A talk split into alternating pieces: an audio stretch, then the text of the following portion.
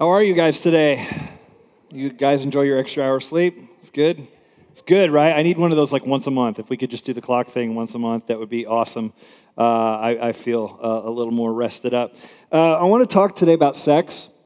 So we're going to just talk about that the whole time, okay? So just want to let you know uh, I probably don't even need to give you much of an intro to get you into this topic. Already you're like, oh, really? That's what we're talking about. So there's um, probably a lot of interest there. There's a lot of opinions we have on the topic. There's a lot of landmines I could step in as I talk about it. Um, so that kept me up at night. Um, but sex is something that is very much. Uh, at our core. It, it's, it's very much something we believe to be essential to kind of who we are as human beings, and we have a lot of opinions about a lot of the issues surrounding that. We're not going to get into all the issues surrounding that. This is only one message. We'll talk about it again. I have a series next year in mind where we'll do in 2018 called Taboo, where we'll go through a couple hot button issues, and we'll kind of get into more of that uh, next year. But for the purpose of this series, we've been looking at ancient answers to modern problems and talking about what are modern issues that we have and what is an ancient solution to them. Because a lot of our modern problems, whether it's sex or last week we talked about work, next week we're going to talk about technology. A lot of times these modern problems sort of present themselves in a very modern way, like, ooh, no one's ever dealt with this before. But underneath those modern problems are really ancient problems, and there are some ancient solutions to those. And so we're looking back in order to inform ourselves and help us navigate the culture that we live in today. And so, if I could articulate what is the modern problem in our culture around sex, what, what would that be? Well, there's a lot of things you could probably point to, but I was trying to boil it down into something neat and clean. And basically, uh, as I see it, and, and maybe you see it this way too, our culture is sexually conflicted and confused. Um, and our culture sends a lot of mixed messages about sex, about who should or shouldn't be having it, what it's for, in what context. Uh, our, our, our, culture sort of sends a lot of mixed messages. So I wanted to take some time to sort of dive into that. And I want to dive in particularly here up front in, into like the how we got there. Like if, if our culture is a certain way, how do we get to the point that we're at right now? What are the sort of the underlying values and beliefs and philosophies that we have that drive what we believe about a lot of things in America, especially what we believe about sex? And I think there's three three kind of threads that I want to pull out here that are that are fundamental to American culture. Number one is the concept of freedom. We talked about this about three weeks ago in a message called A New Kind of Slavery. You can go back and listen to that message. That was all about freedom. But baked into American life is life, liberty, and the pursuit of happiness. This idea that we are supposed to do whatever we want, whenever we want. We said a few weeks ago that is sort of the modern idea of freedom. I can do what I want, whenever I want. And that is so. Um, that is such a, a, a, pervasive attitude in America that, that we don't even realize how American that idea is. We just think of it, uh, maybe uh, in the Western world, we think of it that way. We just think this is what it means to be human, when the reality is the idea that I can do what I want, whatever I want, and no one should be able to impose anything on me. That's a pretty, within the last 100 years, sort of very modern idea um, I mean, there's roots to it before that, but, but that's kind of where we are right now. We have this really strong idea of freedom that no one should impose any of their stuff on me, which takes us to a second idea that's underneath American culture, and it is authenticity. So if freedom is I can do what I want, whatever I want, authenticity is the idea that I, I'm going to be true to myself. It's very important for us in our culture to be true to ourselves. Do what you want to do. You do you. You look out for you. Take care of you. Take care of yourself. Self care. All of these ideas. And not all of that is bad. And I'm not saying all of this stuff is bad. But that's the way it is in our culture. We really value being authentic. The idea that you would be inauthentic or not true to yourself is like one of the worst sins you could commit in America is, oh, don't be, you know, not true to yourself. You need to be true to you, take care of you, follow your heart, that, that kind of idea. Um, and so the idea of anything outside you, uh, family, tradition, religion, any of that stuff telling you what to do, uh, we, we really buck against that a lot. And we're like, no, that's not right. In fact, um, Charles Taylor, who's a writer and, and a sort of philosopher, and, and he has he, he really writes well about the state of, of Western culture. Listen to what he says. For many people today, to set aside their own path in order to conform to some external authority just doesn't seem comprehensible as a form of spiritual life. The injunction is, in the words of a speaker at a New Age festival, only accept what rings true to your own inner self self with a capital S, like that's a thing. Like, only accept what rings true to your own inner self. That, that's kind of the authenticity spirit of the age. that we live in. This is partly why people say they don't like organized religion. You've probably heard that before. Uh, oh, I don't like. I don't really like organized religion. And I understand when people say that, what they mean, because organized religion historically has done some bad things, and we can think about what they are. We can talk about crusades or whatever. We can we can look at things throughout history and say, oh yeah, that's bad, and organized religion's bad. I, I, I get that. But often when people are saying they don't like organized religion, they kind of mean this authenticity thing. What they mean is, I don't like any external input telling me what I should or shouldn't do. I don't like this outside set of values imposed on me, um, trying to force me to be something or, or, or to work its will over me. I'd rather be sort of self-defining, self-authoring, and and, uh, and so I want to be you know authentic, and that's often what people mean when they say that they don't like organized religion. Um, so those two main ideas, and then there's one more idea underneath it in our culture that's a big thing, and that is consumerism. So if freedom is I can do whatever I want, and authenticity is I'm going to be true to myself, then consumerism is like grease on that fire. It is the, the, the, the, flame that goes underneath that that drives those things. Consumerism is, hey, I can I, I have millions of options. I can take a little bit of here, and I can buy the things that I want to satisfy me. So I can do what I want, and I want to follow my heart. And and our our culture, our capitalist driven culture, comes along and says, oh, we we want you to be true to you. We want you to follow your heart. We want you to, to have whatever you want. In fact, we'll sell it to you. Like we can sell not happiness, but we can at least sell pleasure to you, and we'll come up with ways to sell it. And so you may think that sounds like an oversimplification, but think about all the advertising that you've heard in our culture. Um, you deserve this. You deserve a break today. What's in your wallet, right? All, the, all this advertising that's built around the idea that it's really all about you you, you, you. You get what you want. You get what you deserve, right? That's the way our culture teaches. And that's very hard. If you're a follower of Jesus and, and, and you believe in the Christian worldview, you believe then that, that the world is not about you, that your life isn't even about you, that God, it's about God. And so to become a Christian, you have to first say, it's not all about me. And all of our culture and advertising and other things screams at you, no, it's all about you.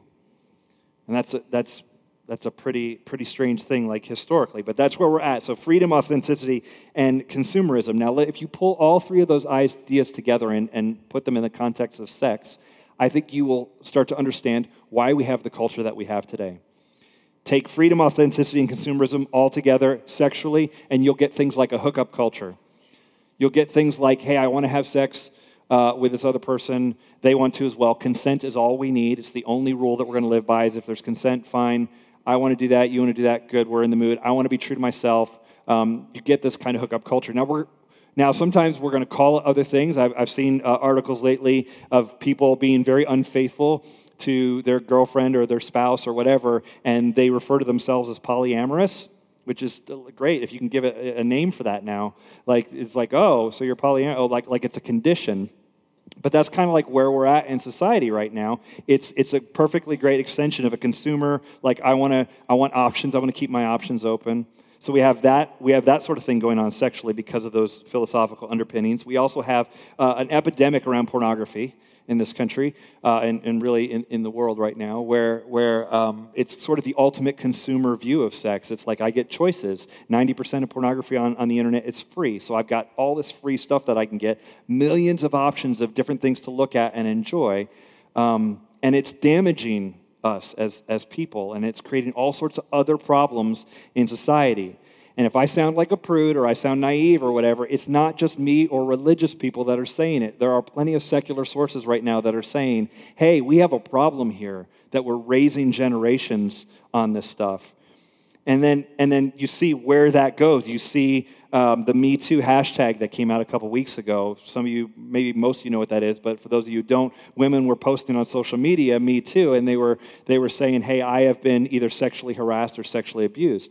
And I saw that and I was really saddened by it. I was like, oh, this is awful. It's also, uh, I think, uh, partly a result of, of a pornography culture, of a culture that encourages us to look at another human being who has a soul, who has dignity, who has been created in the image of God, and just break that person apart and fragment them into parts that we want to look at and use for our own gratification. We do that with a screen, and then sometimes it translates over into how we treat real relationships with real people um, out in the world, and you get harassment and other things that have, that have come out of that. So I think there's a lot of uh, darkness and a lot of problems that have, that have come out of, out of our, our culture's values of freedom, authenticity, and con- consumerism.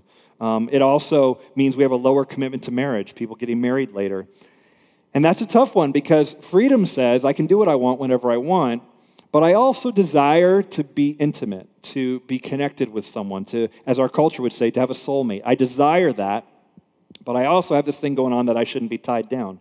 And so you get this very conflicted message of don't be tied down, keep all your options open, yet find a soulmate who can tie you down and will not have all your options open. And it becomes this very sort of conflicted thing that we're living in right now, and, and it's a challenge. So let me point you to an ancient view that speaks to some of that modern, some of that modern stuff. Uh, a guy named Paul wrote a, a, chunk of the New Testament in the first century, and he was a Roman citizen who lived in Judea and then eventually traveled around the, around the Mediterranean and ended up in Rome planting churches. And Paul, um, he, he gives some challenging ideas about sex, and we're going to read them here in 1 Corinthians 6 in just a moment. Um, but I want you to know what culture he was writing in, because when you hear what Paul says about sex, you're going to be like, ooh, that, that doesn't play so well in America in 2017. And it doesn't. It also didn't play well in the year 42 in Rome either, when he was saying it.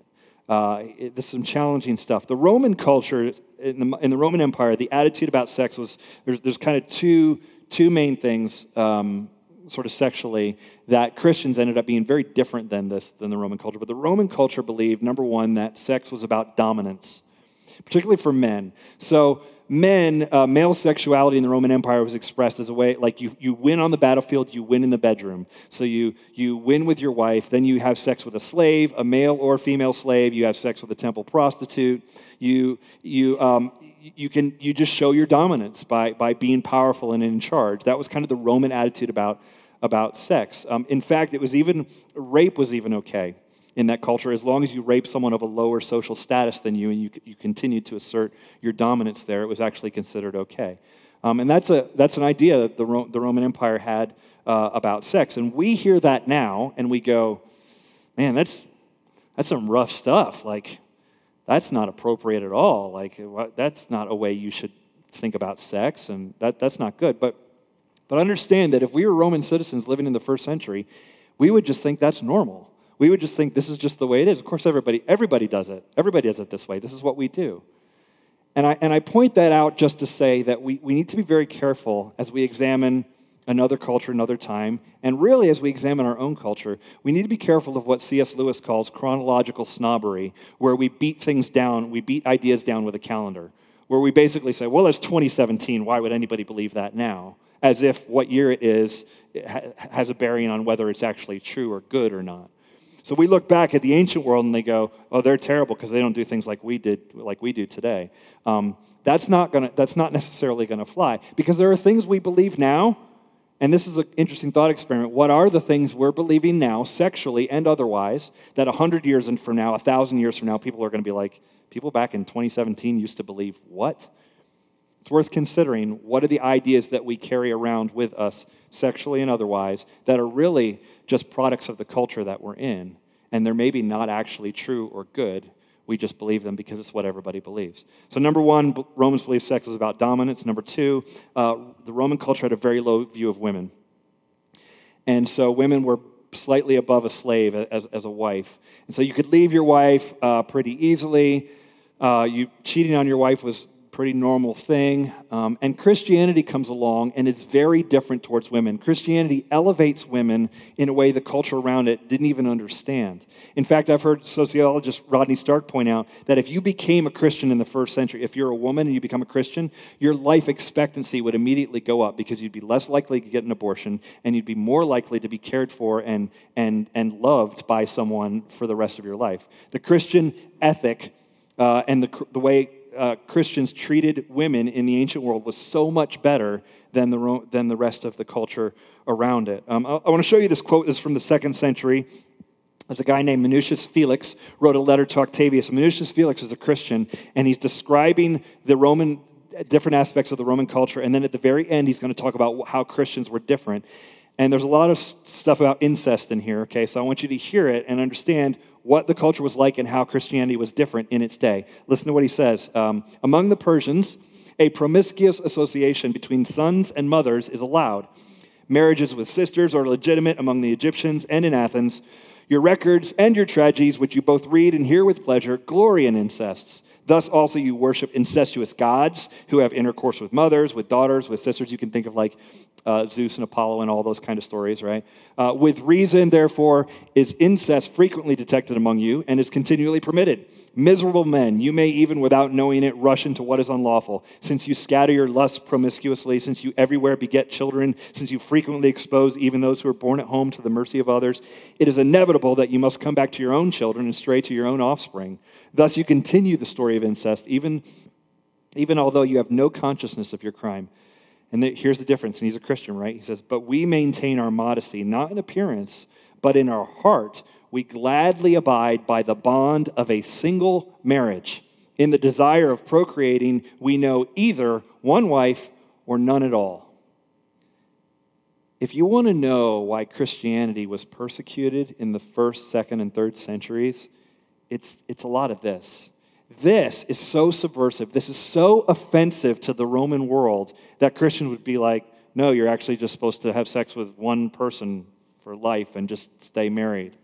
And the Roman world's like, that's ridiculous. Why would we do that? Right? And so there's a, a, huge difference. Where did the ancient Christians get this idea? They got it from Paul and, and his teaching. Listen to 1 Corinthians chapter 6. We'll start with verse 12.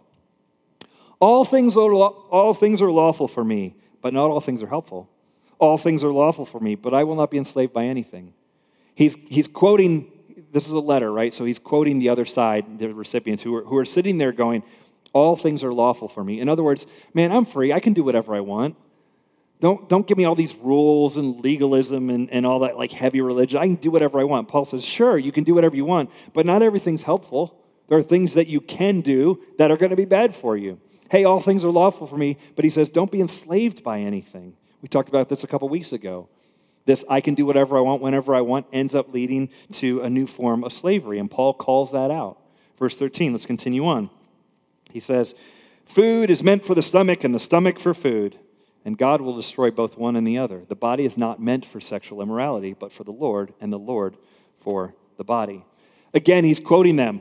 Food is meant for the stomach, and the stomach for food. This is a quote, in, in this is a popular phrase in Corinth in, in the first century. And it, it's the idea that, hey, this stuff is just natural. You, are hungry, you should eat. You want to have, you're interested in having sex, you should just have sex. It's just a biological, natural itch that needs to be scratched. That's what people um, believed in, in that day. And, and people uh, have not believed that all throughout history at all times, but they were believing that in that day. And I would argue that there's a chunk of our society that believes that same thing that it's just a, an itch that needs to be scratched. You shouldn't suppress your sexual urges in any way. Um, and, and most of why we believe that today is because of Freud. So thanks, Freud. Um, but, but in their culture, they're like, hey, this is just natural. And Paul says, no, God's to God's gonna do away with that stuff. Um, there's actually something higher here in, in, in sex. The body is not meant, he says, for sexual immorality. Sexual immorality is the Greek word porneia, where we get our word porn from. And it, and it means sex outside the context of a man and woman in marriage. So he, and that covers a lot of things, right? Cyber, porn, uh, sexting, whatever, like uh, just adultery, just old school, right? Like hookups, all that kind of stuff. All of that uh, is covered in this idea of sexual immorality. And he says your body it's not meant for that. That's not what. That's not the way God designed you. Um, it's, it's actually meant to, to be connected to Him and, and, and for Him to be in a relationship with, with you. Um, the Christian idea of the body is not that the body is dirty. That's kind of an old Platonic idea from, from Greece. The, the, the idea the body, uh, in the Christian idea of the body, is that it's glorious and that it's a good thing and that it's, it's supposed to be used to connect you relationally to God um, and, and to others. So, continuing on, verse 14. And God raised the Lord and will also raise us up by his power. Now, don't you think that's a weird thing to mention right there? Like, I was reading this, I'm like, all right, we're talking about sexual immorality in the body. And then he goes on, like, and Jesus rose from the dead. Cool. Uh, I don't know how that's related, but thanks for that, you know? And I was trying to figure out, like, okay, why, why does he put that little phrase right there in the middle? And I think what Paul's doing is he's anticipating the way you feel about it when you read it or when you hear this news for the first time. When he says, look, uh, you're not supposed to be having sex outside of marriage, you're going to go, I can't do that. I can't not look at porn. I can't not, I, I, I, struggle with these things. These are all difficulties. I have these urges. You're going to say all of those things. You're going to feel all those things. And Paul just reminds us right here in the middle hey, you know what? You have God at work in your life. And God had so much power, He brought Jesus back from the dead. The same power that brings Jesus back from the dead is at work inside of you also. So you can change. You can walk a different road. You, you, you can do this because God is at work in, inside of you. Um, God's power, he, he will help you. So continue on then in verse 15. Do you not know that your bodies are members of Christ? Shall I then take the members of Christ and make them members of a prostitute? Never. Or do you not know that he who is joined to a prostitute becomes one body with her? For as it is written, the two will become one flesh. But he who is joined to the Lord becomes one spirit with him. Okay, so temple prostitution's a, a, a popular thing in the Roman world. And, and Paul rem, reminds us, especially, you know, he's write, writing to Christians, and he's saying to Christians, you are part of the body of Christ, this family, the family of God, and in a relationship with God. You don't take the body of Christ and then go unite it with a prostitute. Um, and then he quotes Genesis, uh, for it is written, the two will become one flesh. That's talking about Adam and Eve. After Adam and Eve um, God put them on earth, and, and it says that they, they become one flesh. There's this unity that happens within marriage. And he says, you don't just go take that one flesh thing and just pass that around to, to anybody. Um, you don't throw your body around. That's the Christian view uh, of, of sex. The, the, the, view of sex here, the ethics around sex that Paul is articulating in, in these in these verses and then in the in the in the scripture altogether uh, there's really like a couple main ideas about like what sex is. Because if, if sex is not this thing you throw around easily um, then then what is it? What is the christian view of sex? And, and i and i wanted to talk about this because our culture is so confused around it. And i think sometimes the church maybe not this church maybe but historically the church is at least in the last couple decades, has gotten a little shy about talking about this stuff. And I just feel like, you know, our culture is so messed up around this. This is a time to boldly say, hey, this is the Christian worldview around this idea. Here it is. N- number one sex is for procreation. Sex is designed, this should be fairly obvious, right? But sex is designed to make babies. It was actually the first thing God says to humanity. God makes Adam and Eve, puts them in the Garden of Eden. You can go back and look at this, the first chapter of the Bible. And he puts them in, in the Garden of Eden and he tells them, go make more. I started with you two, you guys go make more. Like, be fruitful and multiply, is the way the old translation says of it. So, God's first idea for humanity is to have sex. I think that's a pretty cool thing. I, I, think, I think we were off to a really good start there. And He says, uh, I want you to go make more. That, that is what it's for, okay? Uh, now, I think the church, particularly the medieval church, has gone pretty overboard on that and made it only about that. And if you're not trying to make a baby, you shouldn't be having sex, that kind of thing. Uh, that's a little silly and a little, a little offline because the scripture actually, the Bible actually points us to other purposes for sex. And certainly there's plenty of people in this church now and in the past who have struggled with infertility. And so, fortunately, I, I, don't think sex is only about procreation and that the scripture teaches that it's only that. A second purpose for sex is it's designed to be enjoyable. Sex is designed to be enjoyable, and there's two reasons for that. Number one, sex is designed to be enjoyable so that you'll actually do it. Because if it's not enjoyable, I think we all die off within a generation because nobody's doing it and we're not having more kids. Like it's like he's like, I need you to make more, and actually I'll make it something you want to do so that more happens, right? Like that's part of God's design, right? It's designed to be enjoyable uh, so that you'll make more, but also it's designed to be enjoyable so that you're bonded together. So that two people can come together and, and it's, it's designed to be a glue that, that, that enmeshes you in some way. Um, the, New, the Old Testament celebrates this. The book Song of Solomon um, is, if you go back and read it, it, it's a book about two lovers talking back and forth. And there's some by ancient standards, there's some pretty racy stuff in there. It wouldn't, it won't read that way to us now. It reads a little weird when we read it now, um, but it is celebrating love and it is celebrating sex between between these two lovers, and um, and that's in the Bible, and it's in the Bible for a reason. It doesn't treat sex like it's dirty. It treats it like it's it's supposed to be something that is um, in, enjoyed, and it's supposed to bond people together. This is why when uh, we ha- when we throw ourselves around sexually to multiple partners, um, it just brings pain. It brings pain because sex deeply connects you to someone else. It is intended to be like that. It is intended to be a glue, and you can't rip it apart. You can't have sex and then separate from someone without there being some damage done to you. Um, the, the, the, idea that you can just have casual sex is really um, it's, it's, it's a myth. It's a myth. There's nothing casual about it. Um, it was designed to be more than that. So, number one, sex is for procreation. Number two, it's designed to be enjoyable and, and bond us together. And number three, sex points us to God. Sex points us to a God who designed something like that for our pleasure. Like, that's a pretty cool thing. Sex points us to, you know, points us to the idea that God, in his wisdom, when he was thinking up how we're going to be made, he said, Here's something for you to enjoy. And we should thank him for that. I, I write down three things I'm thankful for each morning. And sometimes I write down that I'm thankful for sex if I had it like recently. I'll be like, hey, this is great. That's not inappropriate. It might be inappropriate for me to talk about on stage, but it's not inappropriate. it's not inappropriate, uh, actually. Like, I'm thanking God for one of his good gifts. That's okay that, that's, that's a great thing. Uh, we, should, we should appreciate it. And, and, and when we experience it in the way God designed and we enjoy it, we should be able to thank God for what He's, what he's done. Um, but there's another aspect of how sex points us to God, and this is going to be a little weird. So brace yourself. Uh, sex is very similar to communion. I'm just going to let that sit out there for a second. Because when, when I first read that and, and looked into that, I was like, uh, what? Like, that's a little weird. Um, but there's been some good writing on it. If you Google sex and communion, not images, just look, just, just, you will find some articles from some church writings uh, of people talking about the connection. And basically, the idea is this, and I think it's actually a good one.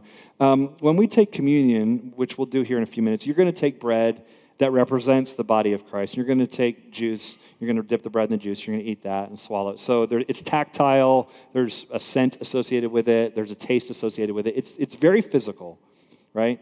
Um, the, the, the, bread, the tearing of the bread, the, the, the juice, all that's a very physical thing.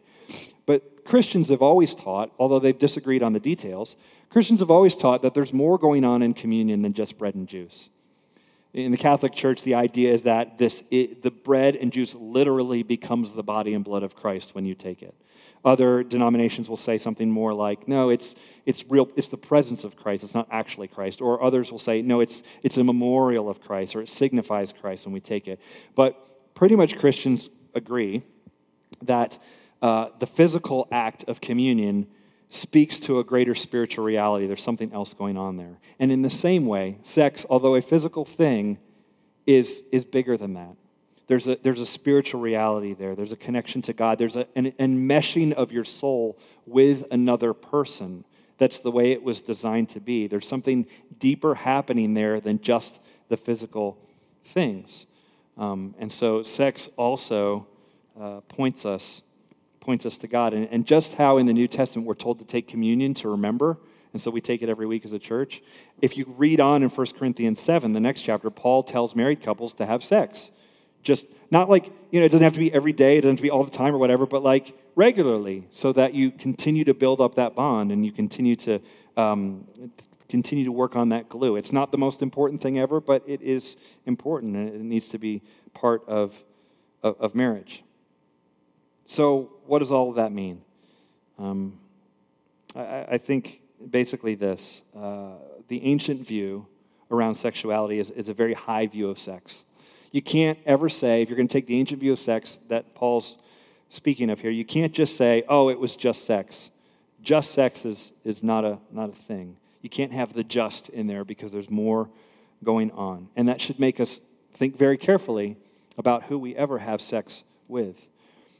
Our culture wants to separate sex from marriage, separate sex from procreation, separate sex from divinity, um, separate sex really from a lot of the bonding aspect to some degree. And our culture wants to say, no, sex is not all those things. It's just recreation. It's just an itch. It's just an urge you scratch. It's just something meant to be fun. Um, and, and that's really, because of that separation, it's really how we get a lot of the problems that we see now. Now, you might think, man, Chris, this is 2017. This sounds naive. This sounds old school.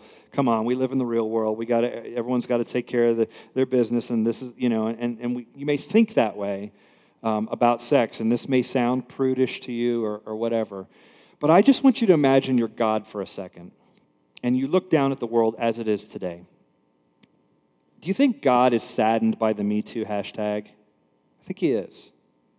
I think he's angered by it and, and maybe saddened by what we do to each other. And so God looks down at that and is like, oh, what, what, what are we doing? Why are we harassing and abusing people? You think God looks down and sees um, kids growing up without a mother and a father because dad just wanted to have sex with her and then leave and didn't want to stick around and be a dad? Do you think God looks down at that, is kind of saddened by that and says, oh man, what, what are they doing? Do you think uh, do you think all the ways that we're using sex outside of marriage, whether it's pornography or, or all the different things that are going on and how that's affecting marriages and all that, all that stuff, do you think God looks down on that and is saddened and maybe frustrated by it?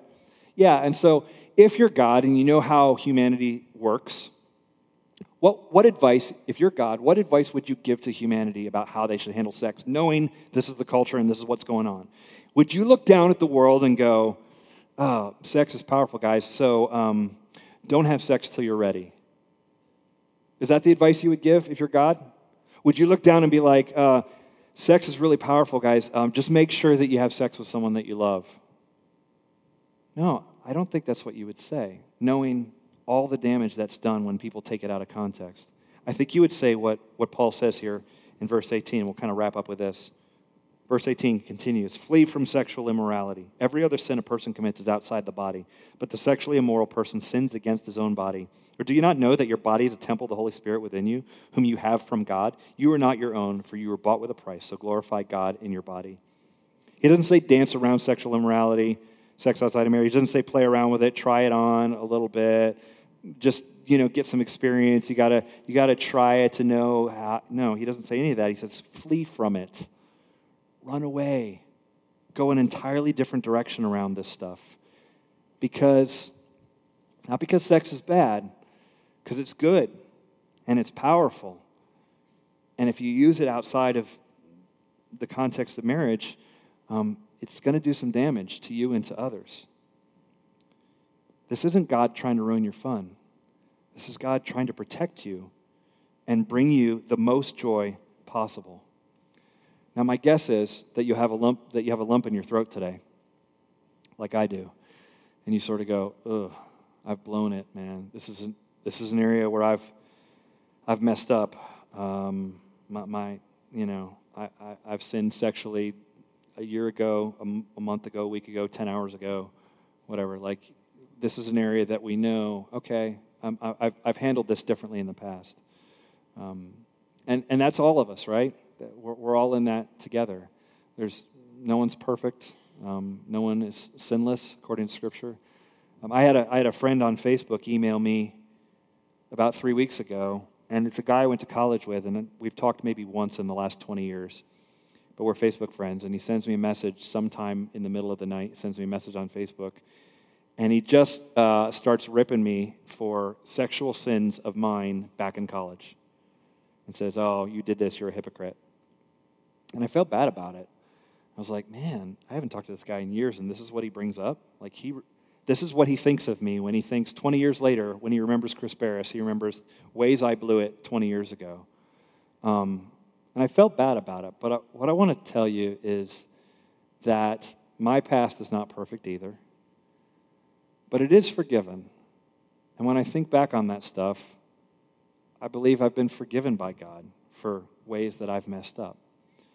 Um, and I want you to know that that forgiveness is available for you also.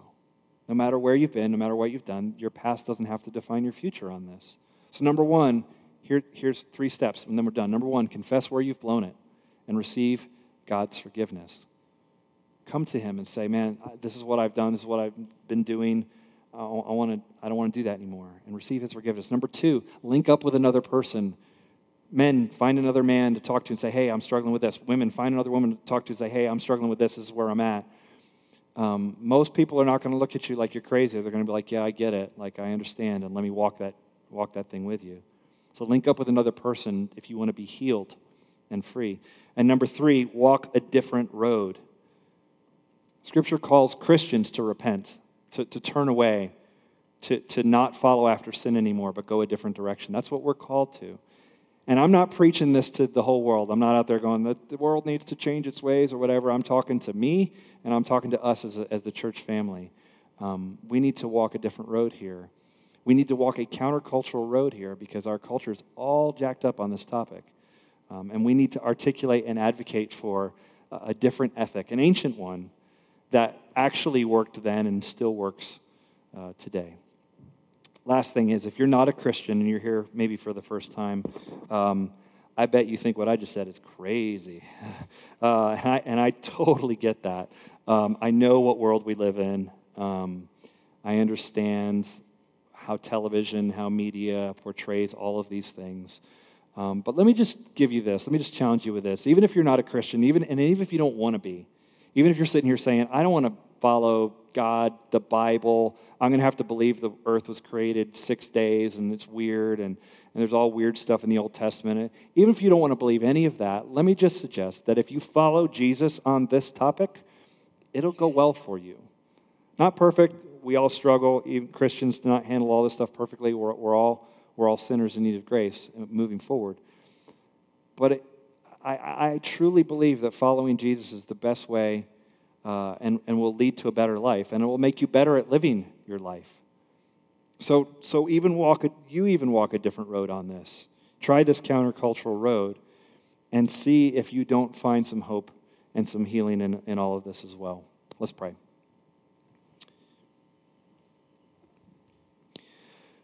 Lord, I thank you for the challenge from Paul and his words that probably stung the church of Corinth, and they still sting us today um, because they articulate an ethic that, that doesn't fit with the culture that we live in. And so, God, I pray you help us to be brave, courageous people who walk a different road. Help us to be honest of where we're at, honest with the, our friends, um, and get real, God. Help us to get real with one another and, um, and, and, and, and be healthy and whole again. God, Thank you for your forgiveness. Thank you for your grace um, that washes over us and can make us new and, and clean and can restore us. We love you, Lord. In Jesus' name, amen.